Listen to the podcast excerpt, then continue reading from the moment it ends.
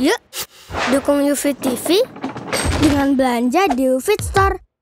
www.ufitstore.com Bismillahirrahmanirrahim. Assalamualaikum warahmatullahi wabarakatuh.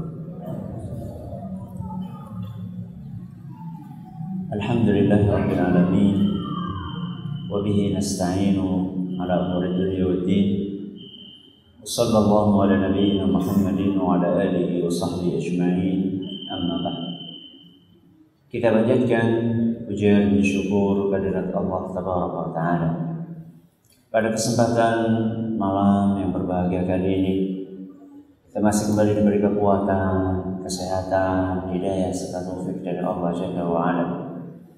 Sehingga kita bisa kembali menghadiri pengajian rutin malam Sabtu di Masjid Jenderal Besar Sudirman ini. Kita berharap semoga Allah Tabaraka wa taala berkenan untuk melimpahkan kepada kita semuanya ilmu yang bermanfaat sehingga bisa kita amalkan sebagai bekal untuk menghadap kepada Allah Jalla wa ala. Allahumma amin. Salam dan salam semoga senantiasa tercurahkan kepada junjungan kita Nabi besar Muhammad sallallahu alaihi wasallam pada keluarganya, sahabatnya dan juga umatnya yang setia mengikuti tuntunannya hingga akhir nanti. Para hadirin dan hadirat sekalian kami hormati dan juga segenap pendengar Radio Insani 102.2 FM di Purwokerto, Purbalingga, Banjarnegara, Cilacap, Wonosobo, Kebumen dan sekitarnya. Juga para pemirsa Yufid TV yang semoga senantiasa dirahmati oleh Allah Azza wa Jalla. Kita masih bersama pembahasan tentang adab nasihat. Sudah berapa adab? Berapa? Lima. Yang pertama ikhlas. Yang kedua berilmu. Yang ketiga mengamalkan apa yang disampaikan. Yang keempat memilih metode yang tepat. Yang kelima, yang terakhir kemarin tanam jasa sebelum menyampaikan nasihat. Hari ini kita akan masuki adab yang keenam. Sebelumnya kita perlu mengetahui bahwa ketika kita berjalan di muka bumi ini, walaupun kita sudah tahu aturan, tapi sering kali jalan yang sudah lurus itu kadang-kadang kita belok. Sudah tahu aturannya A, tapi sering kita melanggar. Contoh saja lampu merah. Contoh saja lampu merah. Lampu merah sudah tahu kalau merah itu waktunya berhenti. Kalau kuning siap-siap untuk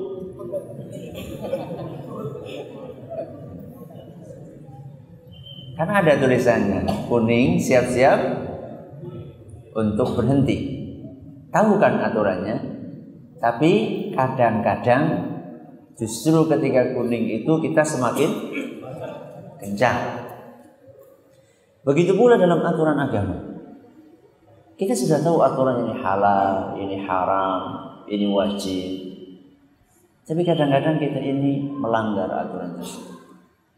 Ibarat kita sudah berada di atas jalan yang lurus, kadang-kadang kita belok. Ah, ketika belok itu kita butuh orang-orang yang menarik kita untuk lurus kembali. Itulah fungsi teman yang beriman. Itulah fungsi teman yang beriman. Makanya Nabi Shallallahu Alaihi Wasallam mengatakan, al mu'minu mir'atu akhihi. Mukmin itu cermin untuk saudaranya. Apa fungsi cermin? Ratau ngilo apa? Apa fungsi cermin? Untuk bercermin. Fungsi cermin adalah untuk bercermin. Ketika kita bercermin, maka cermin itu akan menampakkan diri kita apa adanya. Kalau ganteng ya cermin itu akan mengatakan ganteng. Kalau kurang ganteng, cermin itu yang mengatakan kurang ganteng. Gak ada cermin yang kemudian jenengan ganteng, tahu-tahu di cermin gak ganteng atau sebaliknya. Jenengan gak ganteng, cerminnya membuat jenengan ganteng. Kalau Photoshop mungkin, ya. Tapi kalau cermin gak, cermin apa adanya. Ya kira-kira begitulah fungsinya seorang mukmin buat saudara. Dia akan mengatakan saudaranya apa adanya. Kalau memang saudaranya melakukan keburukan, ya dia katakan itu buruk. Kalau saudaranya mengatakan eh, melakukan ke kebaikan, ya dia akan mengatakan kamu baik. Itulah fungsi seorang mukmin. Makanya Nabi SAW setelah mengatakan al-mu'minu mir'atu akhihi, mukmin itu adalah cermin buat saudaranya, beliau melanjutkan sabdanya, "Idza ra'a fiha aiban aslahahu." Kalau dia melihat ada kekurangan di dalam diri saudaranya maka dia berusaha memperbaiki. Dan ketika memperbaiki hadis riwayat Bukhari dalam kitab Al-Adabul Mufrad dan isnadnya dinyatakan hasan oleh Syekh Al-Albani. Jadi ketika seorang mukmin melihat saudaranya punya kekurangan, dia berusaha memperbaiki dan memperbaikinya itu pakai adab. Tidak ngasal, dan di antara adab yang diajarkan di dalam agama kita yang keenam adalah berusaha untuk merahasiakan nasihat. Apa? Berusaha untuk merahasiakan nasihat. Maksudnya bagaimana Ustadz? Maksudnya ketika kita menyampaikan nasihat, usahakan nasihat itu disampaikan secara diam-diam. Diam-diam itu utukur meneng tok, tapi menyampaikan cukup nopo empat mata. Bukan bukan empat mata ya, empat mata. Jadi cukup antara kita dengan dia. Ini yang dimaksud dengan merahasiakan nasihat. Dan terus yang tahu siapa? Ya kita sama dia saja. Antara kita dan dia saja. Jadi ketika kita akan menyampaikan nasihat, etika yang diajarkan di dalam agama kita, sampaikan nasihat itu berdua saja. Gak usah disampaikan di hadapan umum. Itu dalilnya apa Ustaz? Dalilnya sabda Nabi sallallahu alaihi wasallam yang disampaikan oleh beliau di dalam sebuah hadis yang diriwayatkan oleh Imam Ahmad dan hadis ini nyatakan sahih oleh Al Arnaud ketika Nabi kita SAW bersabda man satara musliman fid dunia barang siapa yang menutupi kekurangan saudaranya di dunia satarahullahu azza wa jalla fid dunya wal akhirah. Maka Allah akan tutupi kekurangannya di dunia dan di akhirat ini kata para ulama al jazaa'u min jinsil amal ganjaran itu akan disesuaikan dengan pekerjaan kita Ketika kita menutupi aib saudara kita, maka aib kita akan ditutupi oleh Allah Subhanahu wa taala. Di mana? Di dunia dan di akhirat. Dan di antara bentuk menutupi aib itu ketika saudara kita melakukan kesalahan bukan malah di share bukan malah disebarkan di media sosial Di grup-grup WA, grup apa lagi? Selain WA apa? Telegram, bukan seperti itu. Tapi begitu kita tahu saudara kita melakukan kesalahan, tutupi. Tutupi itu bukan maksudnya ditutupi terus gak dinasehati, bukan. Maksud dari ditutupi itu adalah gak usah dibongkar, gak usah dipermalukan, datangi orangnya, nasihatkan langsung. Kalau misalnya kita punya perilaku seperti ini, maka Allah akan ganjar aib kita ditutupi sama Allah di dunia. Bisa jadi aib yang kita miliki sama aib orang yang kita bongkar aibnya bisa jadi lebih banyak aib siapa? Bisa jadi lebih banyak aib kita. Cuman kita pinter untuk menutupi, untuk kamuflase. Tapi ingat, sepandai-pandai tupai melompat, pasti akan jatuh juga. Pernah lihat tupai jatuh? Belum? Ya besok lah dicari kira-kira kapan. Ya. Jadi sepintar-pintarnya tupai melompat akan jatuh juga. Sepandai-pandai seorang menutupi maaf bau bangkai maka suatu saat akan tercium juga. Apalagi kalau hobi kita adalah membuka bangkainya orang lain. Maka Allah akan buka kekurangan kita di dunia. Bahkan dalam hadis disebutkan hadis lain hatta fi jawfi baitihi. Sekalipun dia melakukan sebuah aib itu di dalam rumahnya. Di sebuah tempat yang terkunci rapat. Allah akan bongkar itu semua kalau kita punya hobi untuk membongkar kekurangan orang lain. Itu baru di mana? Baru di dunia. Di akhirat bagaimana? Oh, di akhirat lebih mengerikan. Kalau orang yang suka menutupi aib saudaranya nanti di akhirat akan ditutupi aibnya. Maksudnya bagaimana Ustaz? Buku catatan kita itu ter, di situ tertulis secara, secara rapi seluruh dosa-dosa dan amal soleh yang kita kerjakan. Semuanya ditulis semua.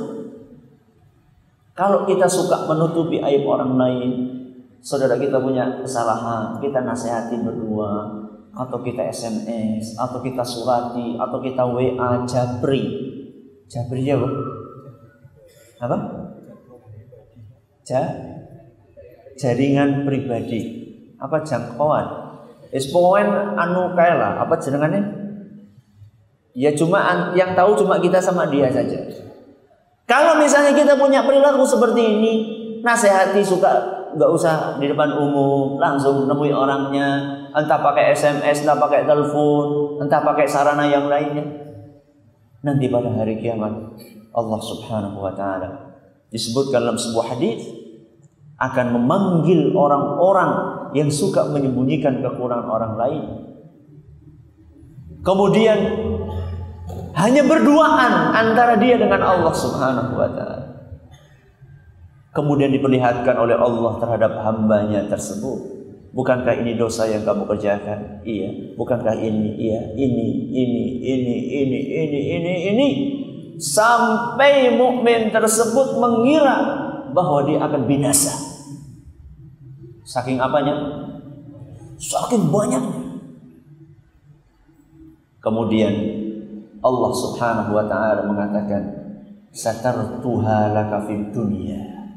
Aku sudah tutupi dosa-dosa itu ketika kamu di dunia. Karena dia suka apa? Nutupi dosanya orang lain. Suka menutupi aibnya orang lain. Dia nasihati berduaan rahasia. Maka Allah pun tutupi aib-aib dia ketika di dunia. Satar tuhalaka fid dunia. Aku tutupi aib-aibmu ketika kamu di dunia. Waha ana aghfiruha laka. Adapun sekarang aku ampuni semua dosa-dosa ini. Subhanallah. Ini buat mereka yang suka apa? Menutupi. Yang suka menyampaikan nasihat secara rahasia. Lah yang suka untuk membongkar-bongkar bagaimana? Sudah di dunianya dibongkar sama Allah Subhanahu wa taala aibnya. Bahkan di dalam beberapa asar disebutkan man ayyara akhahu bidzammin lam yamut hatta yaf'alah. Barang siapa yang suka menjelek-jelekkan saudaranya dalam sebuah dosa yang pernah dia lakukan, jadi temennya punya perbuatan dosa. Kita ini mungkin-mungkin dosa dia di depan umum. Kamu kan pernah gini, kamu kan pernah gini di depan umum. Mempermalukan saudaranya. Dalam asar itu disebutkan lam yamut hatta yaf'alah. Orang ini yang suka membongkar-bongkar aib saudaranya tidak akan pernah meninggal kecuali setelah dia melakukan perbuatan yang sama. Nauzubillah. Teman kita punya aib. Jangan lupa kita juga punya aib. Ya. Teman kita punya kesalahan, jangan lupa kita juga punya kesalahan, bahkan mungkin kesalahan kita lebih banyak daripada kesalahan saudara kita. Jadi kalau ada orang suka mempermalukan orang lain dalam perbuatan dosa yang pernah dilakukan orang lain, apalagi orang lain itu sudah tobat, maka Allah akan hukum orang tersebut sebelum wafatnya akan melakukan perbuatan yang sama. Dan naudzubillah min dzalik kalau kita kalau mengikuti berita-berita di mana di media massa ya artis menjelekkan artis yang lain ketika kebongkar melakukan apa namanya prostitusi online ternyata yang membongkar juga apa kebongkar melakukan hal yang sama. Nauzubillah Ya. Itu baru di. Di akhirat. Kalau tadi orang yang beriman ditutupi sama Allah cuma berduaan. Kalau orang-orang yang suka membongkar aibnya orang lain nanti pada hari kiamat akan dibuka seluruh dosa-dosa tadi di hadapan semua manusia yang ada saat itu. Jadi di akhirat itu siksaan buat orang tadi bukan hanya siksaan fisik, tapi juga siksaan apa? Psikis. Secara psikologi dia tersiksa, malu nih. Dan kadang-kadang siksaan psikis itu lebih sakit dibandingkan siksaan fisik. Ya. Ada sebagian orang nyongor apa-apa dijiwiti tapi aja dipermalukan di depan umum. Ada sebagian orang lebih tahan dicubit, dipukul, dibandingkan dipermalukan di depan umum karena lebih sakit perasaannya di nanti. Makanya Nabi SAW berpesan, "Man satara musliman fid dunya, satarahu azza wa jalla fid dunya wal akhirah." Barang siapa menutupi aib saudaranya, maka Allah akan tutupi aibnya di mana? Di dunia dan di akhirat. Berarti adab yang keenam apa? Merahasiakan nasihat. Apa ada untungnya? Ada. Merahasiakan nasihat untungnya dari dua sisi. Pertama untung buat yang dinasehati, yang kedua untung buat yang menasehati. Ya. Berapa untung? Dua. Yang pertama untung buat yang dinasehati, yang kedua untung buat yang menasehati. Kita mulai yang mana dulu? Yang menasehati dulu apa yang dinasehati dulu? Terserah. Ya sekarang gue ya. yang pertama, untung buat yang dinasehati. Apa untungnya? Untungnya lebih mudah diterima. Lebih mudah diterima. Kenapa kira-kira? Kok orang dinasehati berduaan lebih mudah diterima nasihatnya dibandingkan nasihat di depan umum? Kenapa kira-kira? Apa?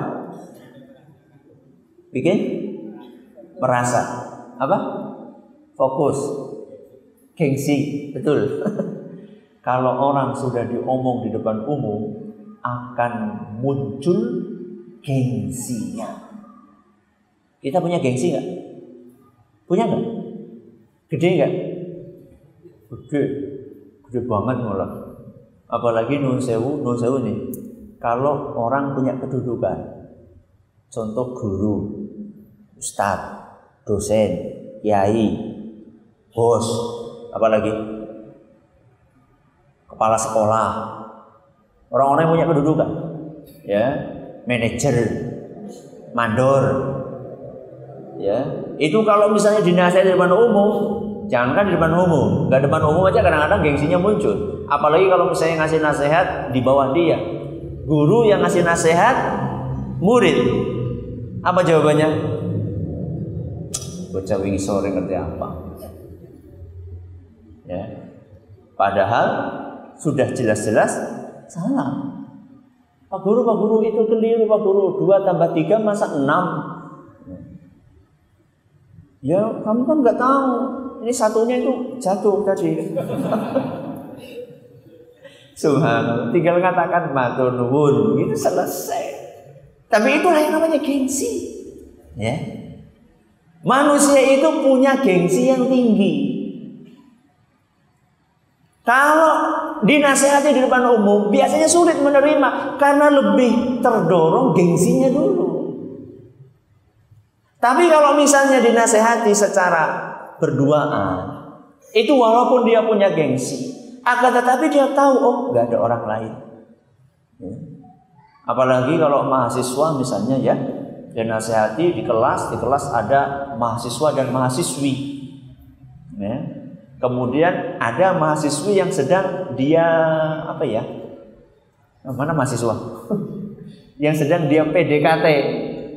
Waduh, di depan mahasiswa itu, waduh, harga diri saya hancur berantakan. ya, sulit akan diterima sulit. Ya. Makanya keuntungan yang pertama adalah akan lebih mudah diterima nasihat. Kita saja nih kita kita ini. Kita pribadi seneng nggak kalau dinasihati di depan umum? Seneng nggak? Nggak seneng tuh. Kalau misalnya kita nggak seneng dinasihati di depan umum, maka jangan menasihati orang di hadapan umum. Jadi kalau kita ingin berbuat sama orang lain, berbuatlah sesuatu yang kita suka untuk diperbuat hal yang sama. Makanya Nabi Shallallahu Alaihi Wasallam mengatakan, la yu'minu ahadukum. Kalian tidak akan dianggap beriman hatta yuhibba li akhihi ma yuhibbu li nafsihi. Sampai dia mencintai saudaranya, mencintai kebaikan untuk saudaranya sebagaimana dia mencintai kebaikan itu untuk dirinya sendiri. Hadis riwayat Bukhari dan Muslim. Jadi apa yang kita sukai, lakukan itu buat orang lain. Kalau kita suka dinasehati secara rahasia, nasihatilah orang lain secara rahasia.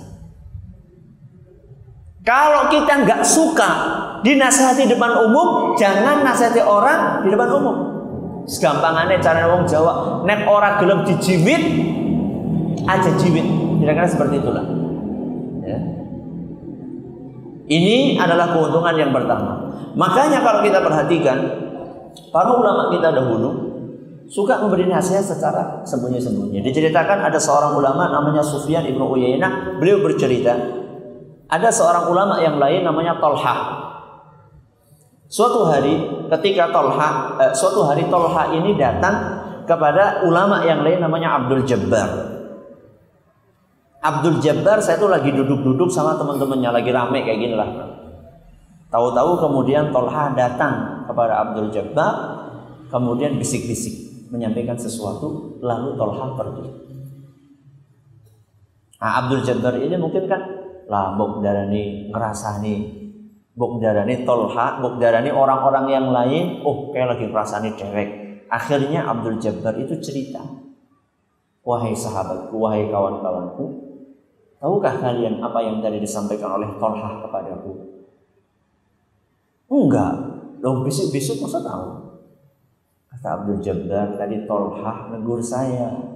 Wahai Abdul Jabbar, kemarin saya melihat kamu pas lagi sholat melirik ke kanan ke kiri. Jangan diulangi. Subhanallah. Ya. Ini ulama nasihati ulama. Ustaz, masa ulama ngelirik? Ya mungkin saja. Kenapa tidak? Ya, misalnya ada kita lagi sholat gitu kan, lagi khusyuk-khusyuk, tahu-tahu ada anak-anak lewat, layon gitu kan. Misalnya kita sholat di belakang apa namanya? Belakang tiang ini. Tahu-tahu ada anak lari-lari di sini. Kan penasaran juga siapa jadi sing pelayan. Jangan-jangan anakku sing pelayan. Nah akhirnya, tapi ada ulama yang lain, oh jeneng si fulan belirak belirik sholat. Enggak kemudian, wah wow, kesempatan gue, saya menemukan apa namanya harta karun. Ya, ini kan saingan saingan apa ya? Saingan saya dalam berdakwah. Ya, ini banyak pengikutnya kalau saya ini nggak banyak pengikutnya makanya kesempatan saya punya ketemu ini salah satu poinnya maka tak manfaatkan untuk menjatuhkan di khutbah Jumat disampaikan salah satu kekeliruan di dalam sholat adalah tengah-tengok contohnya adalah Pak Anu. Nggak seperti itu. Datangi bisik-bisik. Ya. Ulama yang lain, Yahya ibnu Ma'in. Yahya ibnu Ma'in, beliau pernah bercerita. Ada seorang ulama yang lain, Yahya bin Ma'in ini ulama terkenal, pakar hadis, ahli jarh wa ta'dil. Maksudnya dia punya kompetensi untuk memberikan rekomendasi dan mengkritik. Ya, oh ini orang layak diambil hadisnya, ini tidak. Ini seorang ulama namanya Yahya bin Ma'in. Beliau pernah mengatakan Affan ibnu Muslim. Ada ulama yang lain namanya Affan ibnu Muslim. Saya tahu dia telah keliru di dalam 20 hadis. Ya, jadi menyampaikan hadis tapi keliru. Dan saya tidak pernah memberitahukan kekeliruan tersebut kepada orang lain kecuali kepada yang bersangkutan. Pernah suatu saat ada orang datang ke saya, memaksa saya untuk beritahu apa sih kekeliruannya si Afan tersebut. Enggak. Cukup saya sampaikan ini kepada yang bersangkutan saja.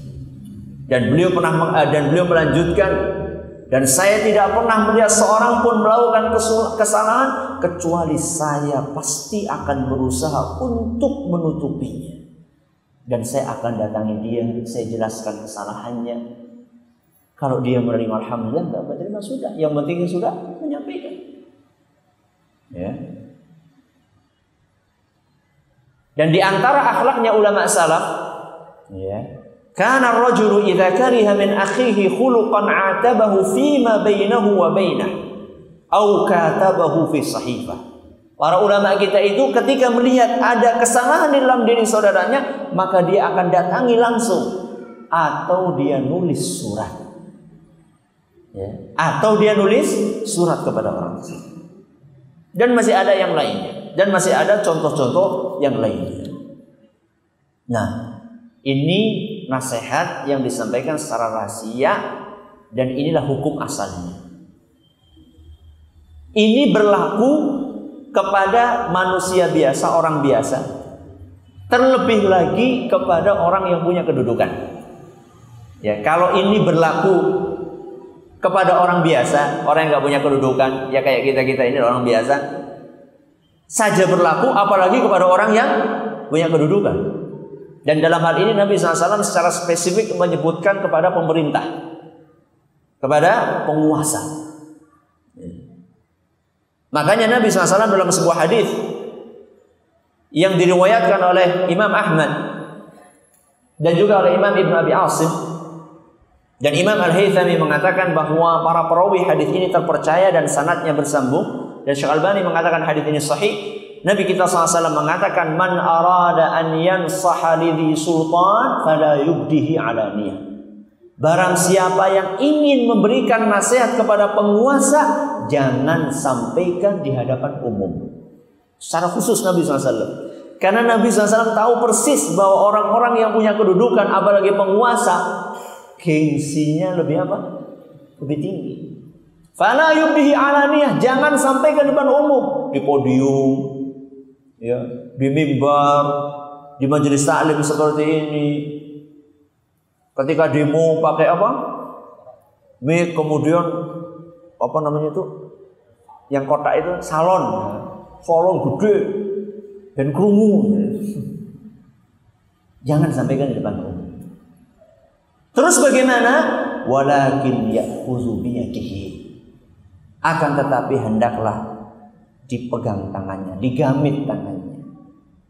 Fa in qabila minhu fadzaka. Kalau diterima ya memang alhamdulillah. Fa illam wa illa kana qad adda alladhi alaihi. Kalau seandainya belum diterima, yang penting dia sudah menyampaikan kewajibannya. Sudah, sampaikan. Makanya dahulu para sahabat kita pun para sahabat Nabi SAW pun melakukan hal yang sama. Usama ibnu Zaid pernah didatangi sebagian orang. Kenapa kamu nggak nasihat Utsman bin Affan? Saya sudah nasihati, tapi nasihat apa? Secara pribadi. Ya. Dan biasanya kalau disampaikan depan umum sulit diterima, malah semakin jengkel. Apalagi dia merasa punya power. Merasa punya power, akhirnya wow ini dipenjarakan dan seterusnya. Ustaz masa mungkin Ustaz ketemu sama pejabat? Ya mungkin saja. Kalau nggak mungkin ya ngirim surat, orang diwaca, ya apa-apa kok. Yang penting kita sudah menyampaikan. Yang goleti nomor HP ini masa orang bisa goleti nomor HP ini penguasa? Ya bisa. Atau kalau misalnya kita nggak tahu nomornya, kita deketi orang yang deket sama dia. Ya. Para ulama, tokoh agama, tokoh masyarakat, biasanya punya kedekatan. Ya. Saya titip Ustaz nasihat. Oh ya, nanti ketika ketemu ketika bertamu biasanya ya mereka sedang konsultasi apa, ini kesempatan untuk menyampaikan. Dan kalau sudah menyampaikan rahasia, gak usah cerita-cerita lagi. Ya, kan ada ada sebagian orang uh, sudah sampaikan nasihat. Setelah itu besoknya ngisi pengajian. Ya dengar jamaah, kemarin saya baru nasihati si Anu. Nusuk pada baik kata ibu Tujuannya rahasia itu supaya yang tahu gak, supaya yang tahu bukan orang banyak, cukup dia saja yang tahu. Ini kisah ya. Saya baca, saya lupa di buku apa. Buya Hamka. Buya Hamka. Ternyata dia itu punya surat-surat yang menarik. Di antara surat yang pernah beliau tulis adalah surat buat Pak Harto. Saya pernah baca suratnya, subhanallah saya bacanya di perpustakaan mana saya lupa. Bukunya ada, kalau nggak salah itu buku yang ditulis oleh putranya Buya Hamka. Saya baca subhanallah. Isinya nasihat. Nasihat tentang saat itu sedang marak-maraknya aliran kebatinan. Ya, apa? Gadolo, apa? Gadolojo. Lupa saya. Ada apa pokoknya isinya kitab Darmo Gandul gitu ya. Yang apa namanya? Yang menjelek-jelekkan beberapa syariat Islam. Ya kalau nggak salah saya itu alirannya mau diresmikan atau bagaimana. Terus nyuras, nyurati. Bahasanya Masya Allah. Lembut gitu ya. Bagus. Ini prinsip agama kita. Mayoritas negeri, penduduk negeri kita adalah uh, Muslim. Harus dijaga perasaan mereka. Ini aturan Allah. Sebutkan nasihat. Ya. Dan itu nggak dibeberkan, nggak ditulis di koran, enggak, surat biasa, tulis kirim ke Pak Harto. Entah dibaca atau tidak, yang penting sudah disampaikan. Dan ketika penguasa tahu, ya, ketika penguasa tahu bahwa orang ini jujur dalam menyampaikan nasihat, walaupun saya itu belum diterima, akan tetapi akan masuk ke dalam hatinya entah kapan. Saya dengar cerita kalau nggak salah Pak uh, Pak Karno ya, presiden kita ya. Itu ketika wafatnya pesan supaya yang nyolati yang mimpin ngimami sholat itu siapa gitu, seorang tokoh Islam, saya lupa gitu kan. Siapa? Hamka. Hamka. Kalau nggak salah iya Hamka. Padahal kalau nggak salah pernah terjadi apa ya? Suasananya nggak enak lah intinya lah antara Pak Karno dengan uh, Hamka. Surat tadi saya lupa kalau nggak Pak Harto, Pak Karno saya lupa lah. Oh gitu, ya. Jadi intinya, intinya kalau orang sudah dinasehati dengan cara yang baik, sembunyi-sembunyi, walaupun nggak diterima, akan masuk ke hatinya dan akan terus terkesan. Bayangkan, ya. Yang dulu mungkin pernah terjadi apa ya intrik-intrik politik yang nggak enak, tapi karena semuanya itu didasarkan di atas ketulusan, maka akan masuk ke dalam hati. Berbeda ketika nasihat sudah hadapan umum, yang ada adalah perasaan apa? Dendam. Ya. Wah ini anu punya kepentingan politik aja. Dia mau nyalon makanya itu kan kayak gitu kan. Kadang-kadang nasihat walaupun disampaikan tulus dari hati, tapi ketika disampaikan di depan umum, yang dinasehati itu akan memahami hal yang berbeda dengan maksud yang ada dalam hati kita. Ya, ini adalah keuntungan yang pertama buat siapa? buat yang memberikan eh buat yang dinasehati. Nah, untuk yang memberikan nasihat, apa keuntungannya? Apa kira-kira keuntungannya? Keuntungannya akan lebih ikhlas. Keuntungannya akan lebih ikhlas. Dan akan lebih bersih dari tendensi kepentingan-kepentingan duniawi. Ya, Berbeda kalau misalnya nasihat di depan umum kayak tadi. Depan umum kadang-kadang kemasukan niatnya jelek. Seakan-akan ikhlas lillahi ta'ala padahal sebenarnya karena ada persaingan politik. Mungkin saja. Tapi kalau misalnya cuma berdua saja dan dia rahasiakan nasihat tersebut, apa kepentingan yang akan dia dapatkan kecuali karena mengharapkan ridho dari Allah Subhanahu wa taala? Dan adab yang pertama di dalam nasihat apa tadi yang sudah saya sampaikan? Ikhlas. Dan kalau orang ikhlas di dalam menyampaikan nasihat akan lebih mudah diterima dengan izin Allah Subhanahu wa taala. Ini adalah keuntungan. Nah, kalau sudah dinasehati dengan cara sembunyi-sembunyi seperti itu, maka usahakan nasihatnya diterima. Jadi kalau ada orang sudah datang-datang capek-capek ke kita, ya meluangkan waktu, nyari waktu kosong, ya sudah jabri, sudah nulis surat, usahakan nasihatnya diterima. Jangan sampai kita kalah dengan gengsi kita. Allah Subhanahu wa taala mengingatkan di dalam surat Al-Baqarah ayat 206, "Wa idza qila lahu taqillaha akhadathul 'izzatu bil itsm." Orang-orang yang tidak baik ketika diingatkan sama orang lain, takutlah kamu sama Allah, gengsinya muncul. Ya. Dia nggak mau menerima nasihat tersebut. Orang-orang yang seperti ini, kata Allah Subhanahu wa taala, fahasbuhu jahannam. Cukup jahannam buat dia. Jadi jangan sampai kita menolak nasihat karena apa? Gengsi. Kata uh, Ibnu Mas'ud ya, kafa bil mar'i ithman an yaqula lahu akhuhu ittaqillaha fa yaqulu 'alaika bi nafsika mithluka yusini. Cukup seorang terjerumus kepada perbuatan dosa ketika sudah diingatkan sama orang lain, tahu-tahu dia mengatakan ente urusi diri ente sendiri. Ente urus urusan ente sendiri. Masa orang kayak kamu nasihati saya? Monggo siapa yang ada dulu? Belum? Masih berapa menit? Tiga. Baik. Jadi kata Abdullah ibn Mas'ud, kalau misalnya kita dinasihati sama orang lain kemudian kita katakan sudahlah ente urusi diri sendiri saja. Ada nggak orang dinasihati seperti itu? Ada. Malah ada sebagian mengatakan kamu sih kepo banget kepo. Apa tuh kepo? Kepo itu apa? Pengen tahu seusil lah. Usah ngurusi urusan orang lain lah. Ini dosa kata Ibnu Mas'ud. Apalagi sampai mengatakan kamu kok nasihati saya? Kamu kan semester 8, kamu kan semester eh, semester 8. Kamu kan semester 1, aku kan semester 8. Masa semester 1 nasihati semester 8? Ini sudah dosa kata Ibnu Mas'ud. Makanya eh, diceritakan seorang khalifah namanya Harun Ar-Rasyid. Harun Ar-Rasyid. Pernah dia ada orang Yahudi rakyatnya punya suatu urusan ya. punya kebutuhan uh, ya di pemerintahan. Bolak-balik pengen nemui nggak bisa, nggak bisa, nggak bisa. Karena mungkin karena saking sibuknya Harun. Sampai setahun. Ya, jadi punya urusan sampai setahun nggak kelar-kelar. Akhirnya Yahudi ini nekat.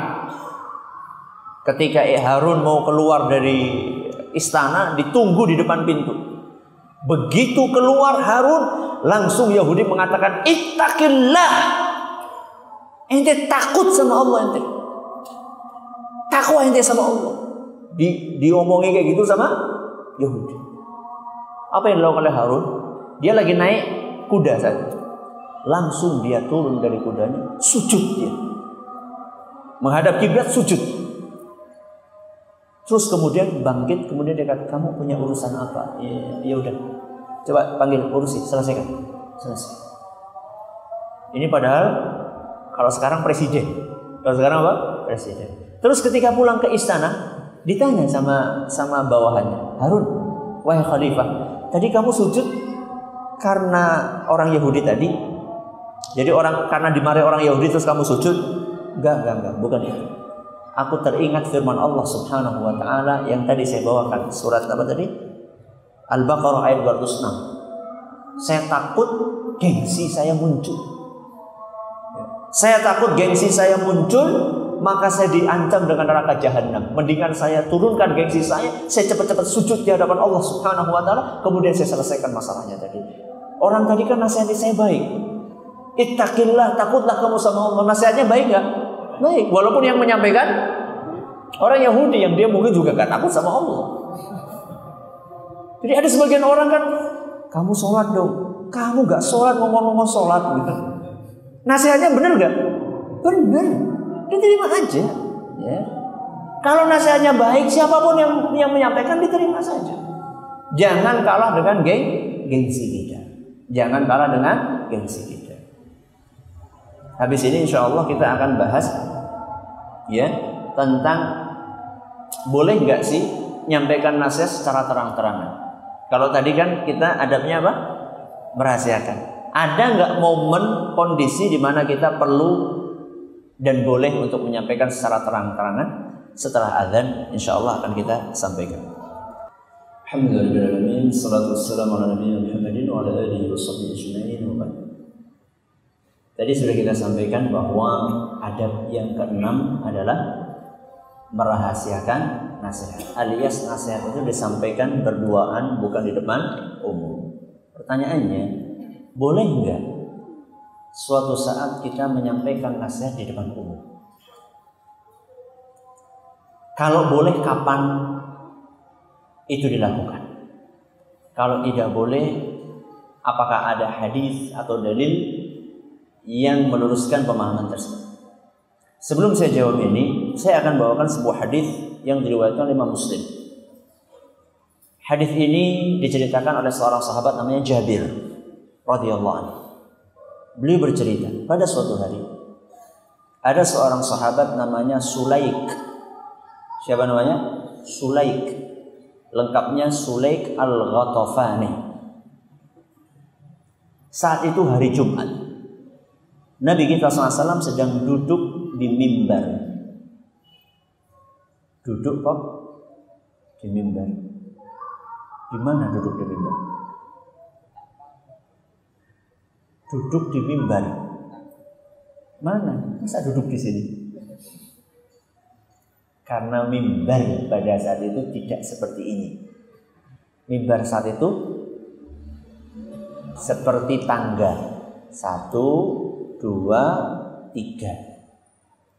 Persis kayak tangga. Ya, makanya kalau yang pernah e, haji atau umroh memperhatikan mimbar yang di Masjid Nabawi atau yang di Masjidil Haram itu bentuknya kayak tangga. Nabi pas lagi duduk di situ mau khutbah. Masuk Sulaik Al-Ghatafani. Begitu masuk masjid langsung duduk. Langsung duduk. Maka kemudian Rasulullah SAW di tengah-tengah ini lagi duduk di atas mimbar banyak orang mestinya kan. Rasulullah SAW langsung bertanya kepada Sulaik, wahai Sulaik, kamu sudah sholat dua rakaat atau belum? Kamu masuk masjid sudah sholat dua rakaat atau belum? Maka Sulaik mengatakan belum. Maka Nabi SAW mengatakan, Kum fasalli rakaatain. Wahai Sulaik, berdirilah kamu dan lakukan sholat dua rakaat. Hadis riwayat Muslim. Pertanyaannya, Nabi menyampaikan nasihat sembunyi-sembunyi apa di depan umum? Depan umum. Berarti boleh nggak ngasih nasihat depan umum? Boleh. Berarti tadi adab yang keenam keliru ya. Berarti sepengajian itu bubar udah. ini ada sikonnya, ini ada sikonnya. Kalau kita perhatikan kesalahan yang dilakukan oleh Sulaik di depan umum apa sembunyi-sembunyi? Kesalahannya di depan umum. Sulaik melakukan kesalahan di depan umum satu. Yang kedua, kalau memberi nasihatnya nanti, maka akan kelewat momen sholat tahiyatul masjid. Yang namanya tahiyatul masjid kan masuk sholat. Kalau misalnya nasihatnya disampaikan nanti setelah Jumatan, terus bubar tahiyatul masjid. Ya. Momennya mendesak. Ini yang kedua. Syarat yang pertama kesalahannya tadi di depan umum. Yang kedua momennya mendesak. Yang ketiga ya, tidak menimbulkan mafsadat yang lebih besar. Tidak menimbulkan mafsadat yang lebih besar. Mafsadat siapa? Efek negatif. Tidak menimbulkan efek negatif yang lebih besar ketika diingkari terang-terangan. Efek yang besar contohnya apa? Contohnya ada orang duduk kayak gitu, begitu diingatkan ngamuk. Ya, ngamuk terus montong-montong. Nah, itu kan efeknya besar. Kalau kayak tadi Sule nggak mungkin. Kenapa? Karena yang negur siapa? Rasulullah SAW masa marah-marah sama Rasul. Ya. Jadi kira-kira tiga syarat ini. Tiga syarat ini. Yang pertama apa tadi? Kesalahannya dilakukan terang-terangan. Yang kedua apa tadi? Situasinya mendesak. Situasinya mendesak. Yang ketiga, tidak menimbulkan efek buruk yang lebih besar. Kalau tiga syarat ini terpenuhi, maka saya tidak apa-apa. Disampaikan secara terang-terangan. Kira-kira yang dominan, yang dominan kesalahan itu ditegur sembunyi-sembunyi apa terang-terangan? Yang dominan sembunyi, sembunyi. Karena rata-rata orang melakukan kesalahan itu disembunyikan. Contoh misalnya, nggak sengaja buka-buka HP teman. Ternyata di dalamnya banyak hal-hal yang jelek, maksudnya yang negatif lah. Ya gambar ini, gambar itu, video ah, ini, video itu. Nggak sengaja. Dan dia pasti sembunyikan. Ya. Dia sembunyikan. Kalau dia nggak sembunyikan, dia akan paparkan sama teman-temannya. Enggak, dia kelihatannya bagus, alim, soleh, suka ke masjid. Ya. Akan tapi ternyata HP-nya isinya gitu-gituan. Apakah maslahat kalau kita bongkar dia di depan umum? Di depan teman-teman mahasiswa ke, ya nu sok alim tok ya jan. Aku ini buka HP ini isinya jan. Kira-kira anak ini yang tadi digituin, besoknya ke masjid nggak? Wah, malah nggak ke masjid. Ya, masjid yang lain. Malah gak ke masjid. Akhirnya malah dia akan akan apa ya kalau istilah orang ngajinya akan futur, akan malah ngedon imannya. Kalau kondisi seperti dia kan sembunyi-sembunyi, maka jangan disampaikan di depan umum. Sampaikan berdua, pelan-pelan, kasih nasihat, mungkin dengan sindiran pertama kali, mungkin dengan nasihat tentang wadul basar, menurunkan pandangan mata, tentang dosa-dosa yang dilakukan rahasia efeknya kayak apa. Sampaikan seperti itu. Ya. Kalau sudah deket banget, tidak apa-apa, sampaikan langsung terang-terangan. Afan, saya nggak sengaja buka buka HP antum, ternyata di dalamnya ada gini-gini. Ya, ya takutlah sama Allah Subhanahu Wa Taala. Ini pertanggungjawaban di hadapan Allah. Ini nikmat dari Allah. Berdua anda saja. Bilang sama dia, saya nggak akan ceritakan ini sama siapa-siapa. Akan tapi saya berharap kamu bisa uh, apa bisa meninggalkan pekerjaan ini, perbuatan ini. Dan nanti kalau kamu melihat saya ada kesalahan, sampaikan saja. Jadi sama-sama saling menasihati. Dan biasanya kalau seperti ini akan tumbuh rasa cinta dan mudah untuk diterima nasihatnya. Ini yang dapat kami sampaikan pada malam hari ini. Semoga bermanfaat buat kita semuanya. Terima kasih atas perhatiannya. Mohon maaf segala kurangnya. Kita tutup dengan membaca Subhanakallahumma wa bihamdika asyhadu an la ilaha illa anta astaghfiruka wa atubu ilaik. Assalamualaikum warahmatullahi wabarakatuh.